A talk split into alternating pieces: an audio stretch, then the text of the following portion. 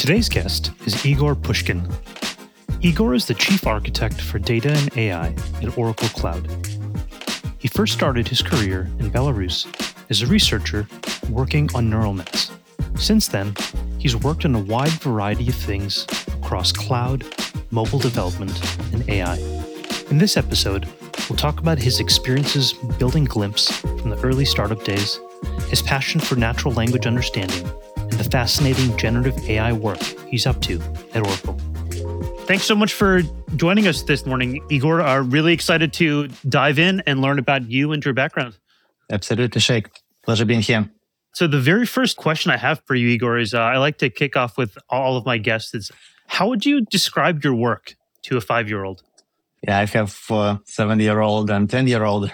And every once in a while, they explain new concepts that I never know existed. So let me give it a shot.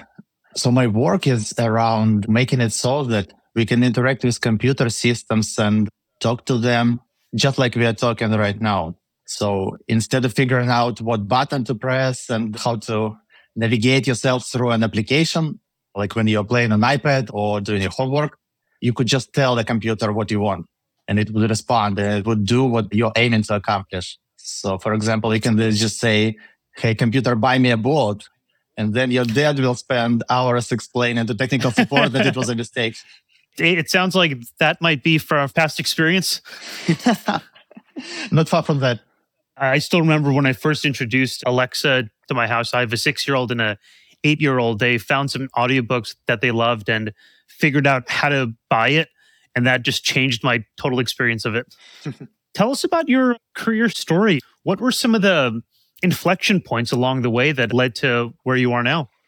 I started in academia a long time ago. I was working on processing of multispectral satellite images with early neural networks, pre-convolutional mm-hmm. neural networks. Back in the day, one thing that we realized, the open source community, uh, virtually speaking, was non-existent. Libraries were in it was dark age of neural networks. So you could not pick up a TensorFlow library off the shelf.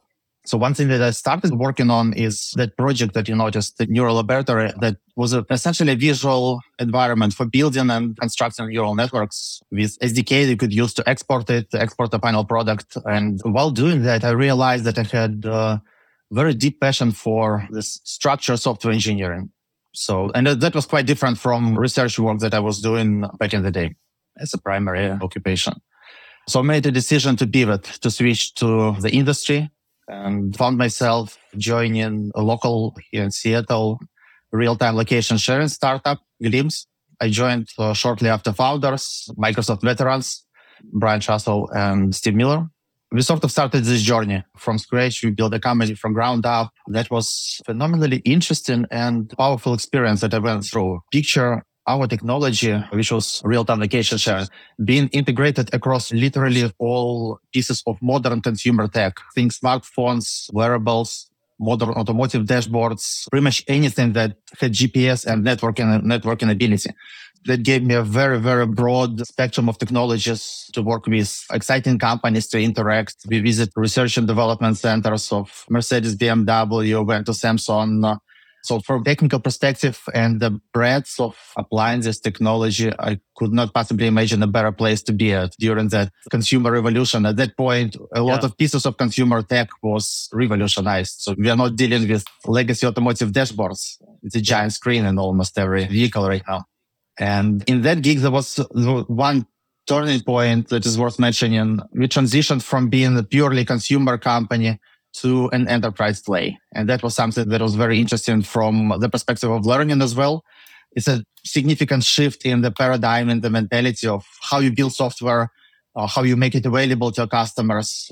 So at that point, Glympse was focusing on this last mile experience in delivery, in any technician showing up at your door, giving you exact ETA on when they would arrive. Uh, and that was phenomenal learning exercise and spending about 10 years with that place, so I realized it was time for me to review my career, review what I was doing. I looked at the overall journey where I started and what was happening in the industry and the academia around me and noticed that there was something quite significant happening in the world of NLP. It was end of 2017, uh, early 2018 shortly after the fundamental papers on transformers were published and yeah. I realized there is something in there. So I had an interaction with one of the leaders at AWS, Vladimir Zhukov. He was heading a group of services dealing with all things language. And they invited me to be their technical counterpart. So I joined AWS in 2018 and spent a couple of years working on diving very deep into all things NLP and all things human language. And shortly after that, uh, I got a reach out from Oracle. One of the leaders of Oracle Digital Assistant invited me to join a team and with the perspective of having a bigger scope, being able to apply myself to all things machine learning, all data platform and data science platform at Oracle Cloud. So here I am in this group. We have a portfolio of big data, managed open source data services, data science platform, and a group of vertical services covering all modalities of data, language, vision, speech, document, predictive services, and recently announced the generative AI service. Well, that's so much to dig into there. That's a really fun evolution. Going back to your earliest experiences that you mentioned when you were in Belarus working on neural nets almost 20 years ago at this point. This is way before it was cool. And as you were looking back at those experiences, as you were designing and training neural nets then, what's something that you didn't think would be possible now? The field has changed so much. I'll briefly start with the opposite and then I'll get back to your question. So what was certainly at the top of my mind and something that I was able to predict is neural net growing in size. And we already saw that even during the dark ages of neural networks, ever since inception, those were structured as layered formations. So people kept on mm-hmm. adding layers as, as technology progressed, as the computational power grew. So it was pretty easy to picture that those would be growing bigger and bigger in size back to your question, what I certainly did not predict is genericity being achieved so quickly. And that's mm-hmm. something that happened over the course of the last couple of years, really. Up until that point, we were working on purely task specific machine learning. And this paradigm shift to zero shot learning and few shot learning that is currently powered by uh, large language models is quite significant. And that's effectively our journey to AGI, which at this point is not too far ahead, I would say. During your time at Glympse, you mentioned working on so many different things and really growing company there with your work on mobile, automotive, and wearables. What do you think the influence of that has been as you develop AI systems now? Actually, there was one learning that helped me throughout my career while building the Glympse and especially when focusing on our consumer play. There was quite significant realization when you put up a product, customers interact with, with it in a quite different manner rather than how you picture it. Because effectively, when building it, you're an expert. You're an expert yeah. in the UX, in the flows, in how you expect people to get what they want out of it. And most end users, most customers walk in with this, just this desire without intrinsic understanding of how the product works. So this obsession of being able to drive the customers through the journey that your product offers effectively drives the way how I think about the designing those. Designing those on technical side of things and then exposes that in the, in the form of UX and the form of some product concepts. And these days, the tie to machine learning is these days, the conversational AI and the newly introduced paradigms allow us to lower this barrier of entry. And that gets back to something that I mentioned in the very beginning. You almost literally allow customers to just literally walk in and say, Hey, I want to do that. And the, and the yeah. product would adjust and the, and the product would uh, navigate the customers through at times very complicated and convoluted UX, which is uh, usually the case for enterprise software. So it's almost giving up control and empowering the customer then. Mm-hmm. Looking at it from that perspective then and seeing how the technology is being used in the wild. So across your time at many different companies, it seems like you're developing net new things and helping customers figure out how to use that. Either in your time at Amazon or now at Oracle, uh, what have been some of the barriers when companies decide to go from a proof of concept to actually launching it in production? What are the, some of the technical and maybe cultural changes that need to occur when you're working with AI systems at scale?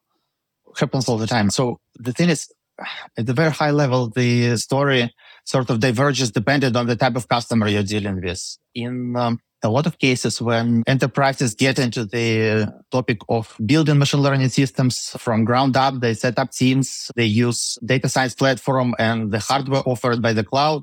They inevitably become experts in the process. So they, mm-hmm. they set up the life cycle, they set up data acquisition processes, and over time they build this expertise. So as it's perceived externally, their challenges are mostly infrastructural. So they are technical in nature. And the second category that is, I would say, the most important, and there's some categories that I've dealt with most in my past experience is enterprises adopting managed services and vertical AI services. In that case, they walk in as product experts. They walked in as experts in technology, but not necessarily experts in machine learning. So for them, the challenge of setting up machine learning operations becomes the first one. They interact with the service that changes under the covers. So that they make a call in a couple of weeks, new models being released, they make a call and get slightly different result, which is the nature of probabilistic software. And they, they naturally go through this paradigm shift in understanding how to build application against the service like that, how to evaluate it, how to test, how to make sure that their tests pass reliably. So it's all things machine learning, I would say. And the second one is evaluation and data. So that generally is a big challenge, even for experts, for companies that are building machine learning software, setting up the data pipeline and the data acquisition process is very significant undertaking for a company that does not have it in its DNA and just getting it to machine learning, it's a pretty big step. Is that something that's solved by adding more types of talent to the customer team, or is it more of just retraining the existing team on how to work with new things? Are there any best practices that you've seen in the deployments you've made? So companies approach it differently, but in terms of best practices, they will almost certainly in and unavoidably introduce those new disciplines of employees working with data. One thing that I saw working really well is those group being driven by domain experts. So when you're preparing the data, the irrespectively of what measure of quality you actually choose for your particular task, just in general, the quality of uh, just training, evaluation and testing data will determine the success of your initiative. So having domain experts and practitioners being deeply involved into the setting up of those processes makes a very significant impact. That makes sense. Shifting to what you're up to now, could you share some of the projects you're working on at Oracle? Maybe a particular project you're excited about? So one of the biggest area of focus for me right now is generative AI technologies. We recently launched our first generative AI service at Oracle Cloud. And now the work goes in a number of directions. We are growing the functionality of the service, a number of launches already lined up, and in parallel working on adopting it across internal customers within Oracle and external enterprise customers working with us. So that's generally is very exciting space to be in with LLMs and the power of generative AI tech. What makes Oracle being particularly interesting place is picture a company with data and enterprise software being in its DNA. And now this place that is already highly innovative and moves hand in hand with the technology advancements, picture that place adopting generative AI and making generative AI being a part of its DNA on the side with data and the enterprise expertise. So that I see a lot of potential in that across all domains, across our Fusion applications, NetSuite, and our new healthcare play that we joined just a couple of years ago. You mentioned a lot of working with internal customers there. For many internal teams, has there been pushback against using generative AI in their own workflows? It's actually happening the other way around. So there is incentive to adopt the technologies.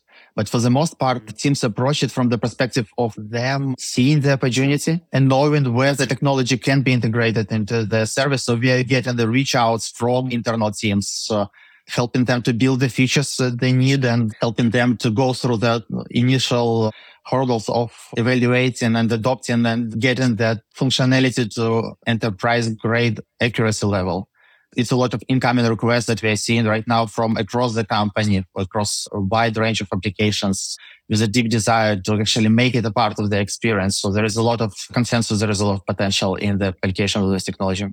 Got it. So it sounds like you have the keys to the toy stores and there's a line out the door. That's a perfect analogy. With generative AI technology evolving so quickly right now, as you launched Oracle's Gen AI services, what was your process to determine the right features and workflows to actually build? So it's very similar to what I was talking about. We are lucky enough at Oracle to have this wide range of internal applications, and they gave a very significant boost in terms of initial definitional and uh, then functional expansion. And then the second wave comes from our enterprise customers. Uh, the way we're looking at it internally, the way I look at it is generative AI technologies and LLMs. To some extent, I almost look at it as implementation detail. What's very important to distill out of it is the introduction of new paradigms, of interaction paradigms that those technologies brought to the table, like new ways of conversational interactions data retrieval paradigms like RAG and those fundamental shifts are here to stay. As technology evolves, so LLMs may become something else, but I don't think those paradigms are going away. So in the end, the functional expansion is being looked at through the lens of introduction of features that are seeing demand that fit into those paradigms and the vision. In some cases, we gotta believe in something. We gotta believe that one of those paradigms is going to be phenomenally successful. Like one of those that is close to my heart is a concept of agents that is being very actively explored in academia right now. And right. it's based on ReAct model, reasoning and Nexen model that was enabled by LLM. It wasn't possible before. And in the end, after working on conversational systems back at AWS Lex and the Oracle Digital Assistant, I believe that this paradigm is going to really revolutionize the way we interact with computers in general. So it's just a part of the vision that we have.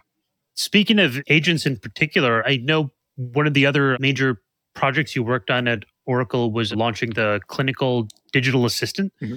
Could you share a bit more about that and maybe what some of the unique challenges there were in developing something with such a sensitive information? So the sensitivities are hitting the roof over there. The dealing with customer data in general is a pretty important topic. Dealing with healthcare data is taking that to the extreme.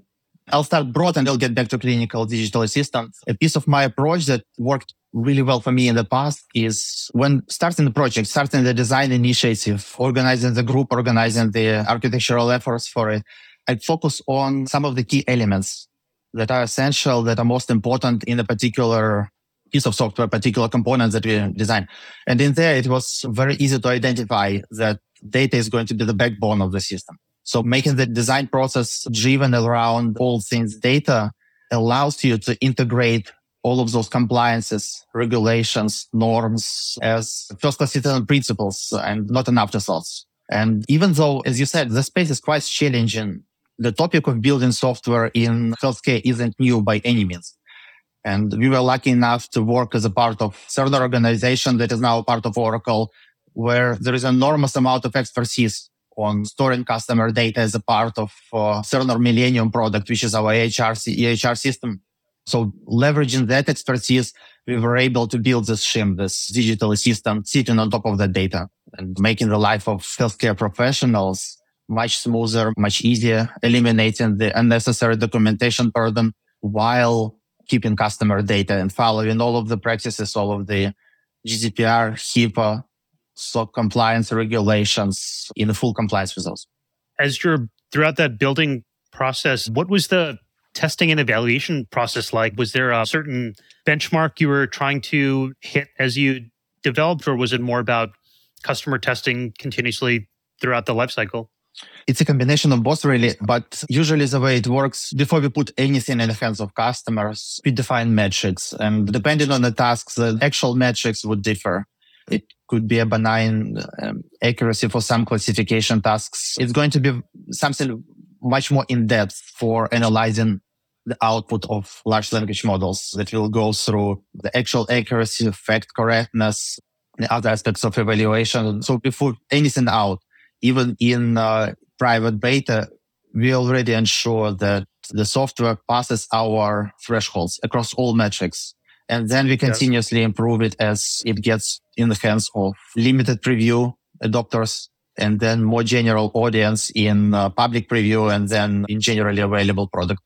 Along those lines, recently there's been a ton of attention on different developing guidelines and recommendations from regulatory organizations like the White House around LLM technology to identify sources of bias or potential misinformation.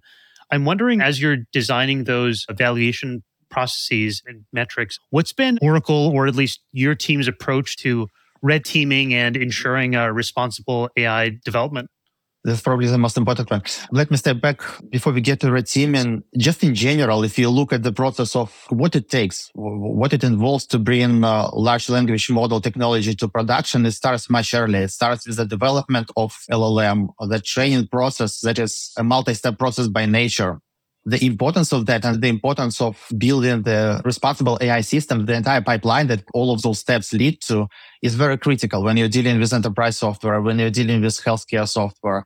So Oracle, we pay attention to every single step, every single phase in the development of LLM, and hence the importance of our strategic partnership with Cohere, which is our primary provider of large language model technology at this point. So we work very closely with the group of researchers and data scientists over there to ensure that the training data that goes to pre-training is clean, that we've handcraft and build fine-tuning data sets for the alignment phases, for preference tuning, to eliminate as much of undesirable behavior as we can. And of course, it cannot be done at just the data level. Uh, the final product must be evaluated. And at that point, we get to red teaming that you mentioned. On our end, we use specifically for that one, we use a combination of manual effort which is quite hard to set up and it takes a lot of time. But the importance of that is critical. And as authors of Llama 2 paper state that the safety is a long tail issue.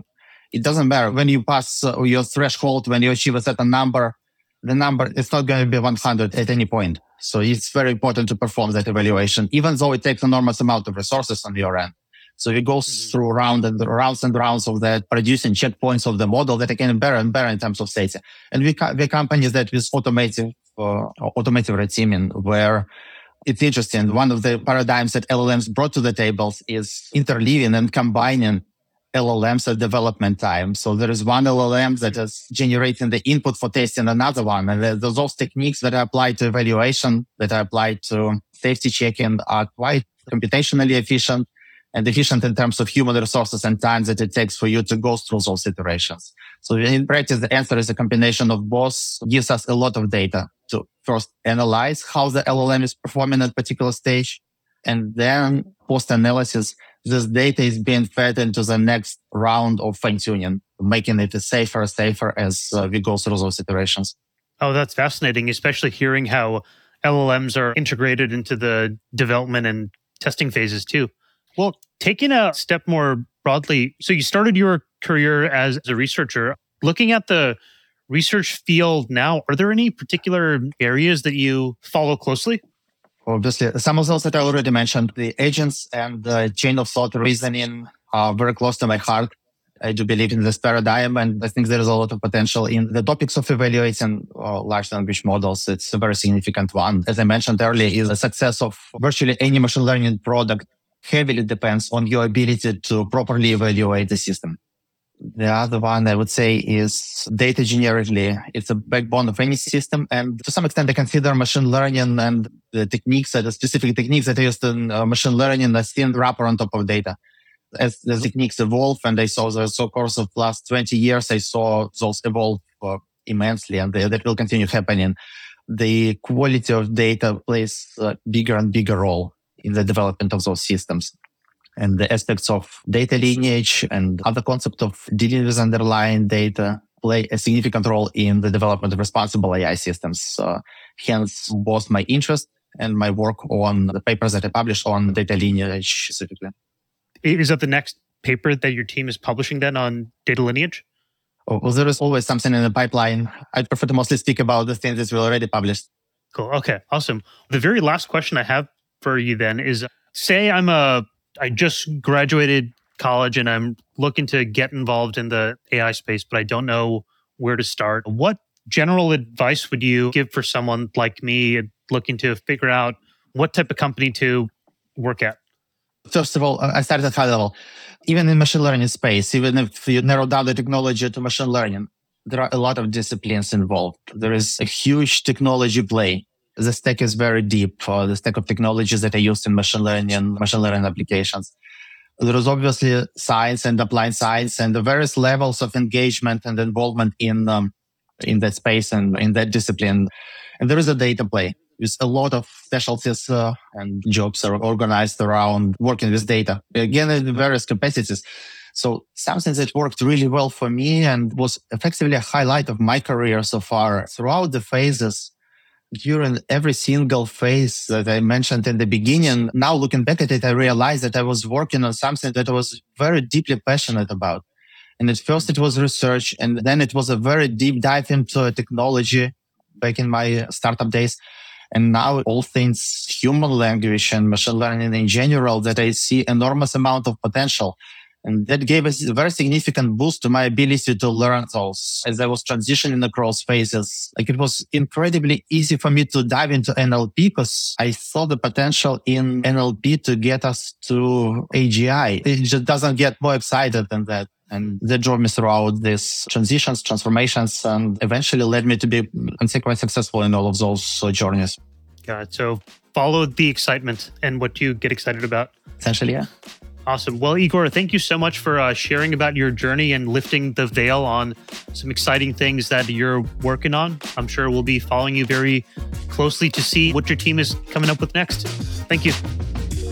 This podcast is brought to you by H10. Part about advanced technology that never changes is the need for the right people to design, build, and manage it. H10 offers just that with an on demand talent and management service that covers all aspects of engineering, program management, and AI. Trusted by over 400 companies, including half of the Fortune 10, H10 is here to help lighten your load and make you the hero.